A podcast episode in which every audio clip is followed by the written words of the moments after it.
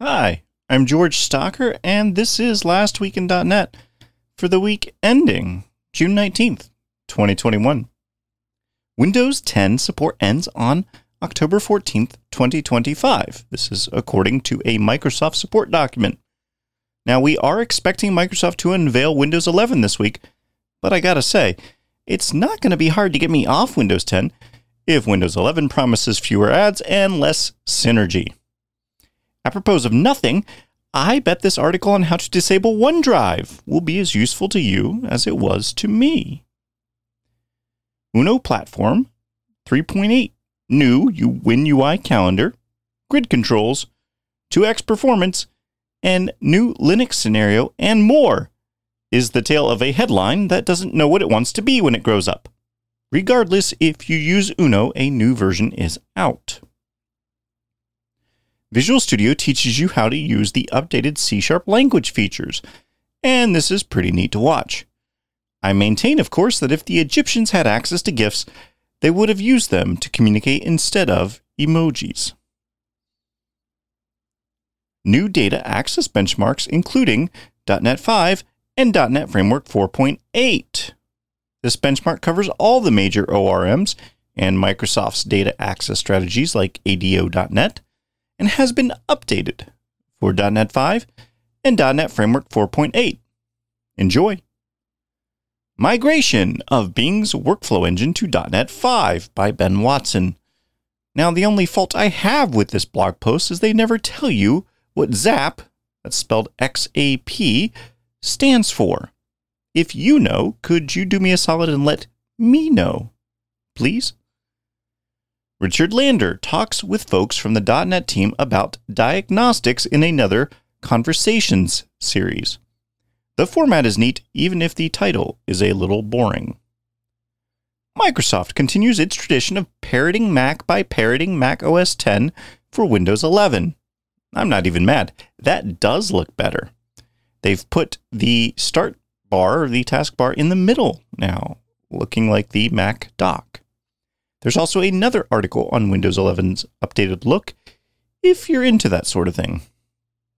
Now, this one was so good, I will share it again. You wanted a dot net R E P L, right? Well, now you've got one. Scott Hanselman takes you into what the new dot net R E P L looks like, and you get your own chance to try it. With thanks to Khalid Abu Akma, I've learned that Entity Framework Core exceptions are pretty nice. They'll tell you the problem and how to fix it.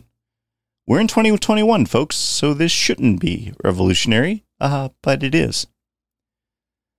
Microsoft had an outage last week related to its Ubuntu repositories because of disk space issues.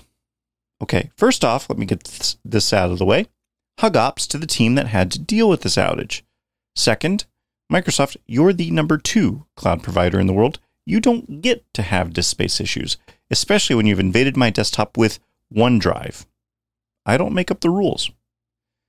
Visual Studio sixteen point eleven Preview two has been released, and this release includes lots of little fixes plus improvements for Git in Visual Studio.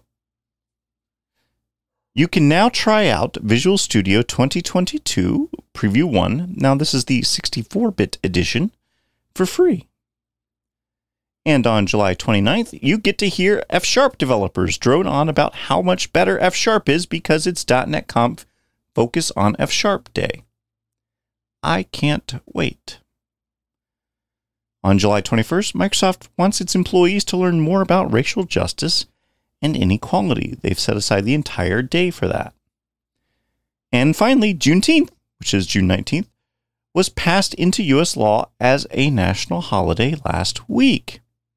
Now, if you read the Wikipedia article on this, you learn that not all of the Confederacy surrendered on April ninth, eighteen sixty-five at Appomattox, and that some, like Texas, decided to keep on keeping on until Union soldiers arrived on their doorstep.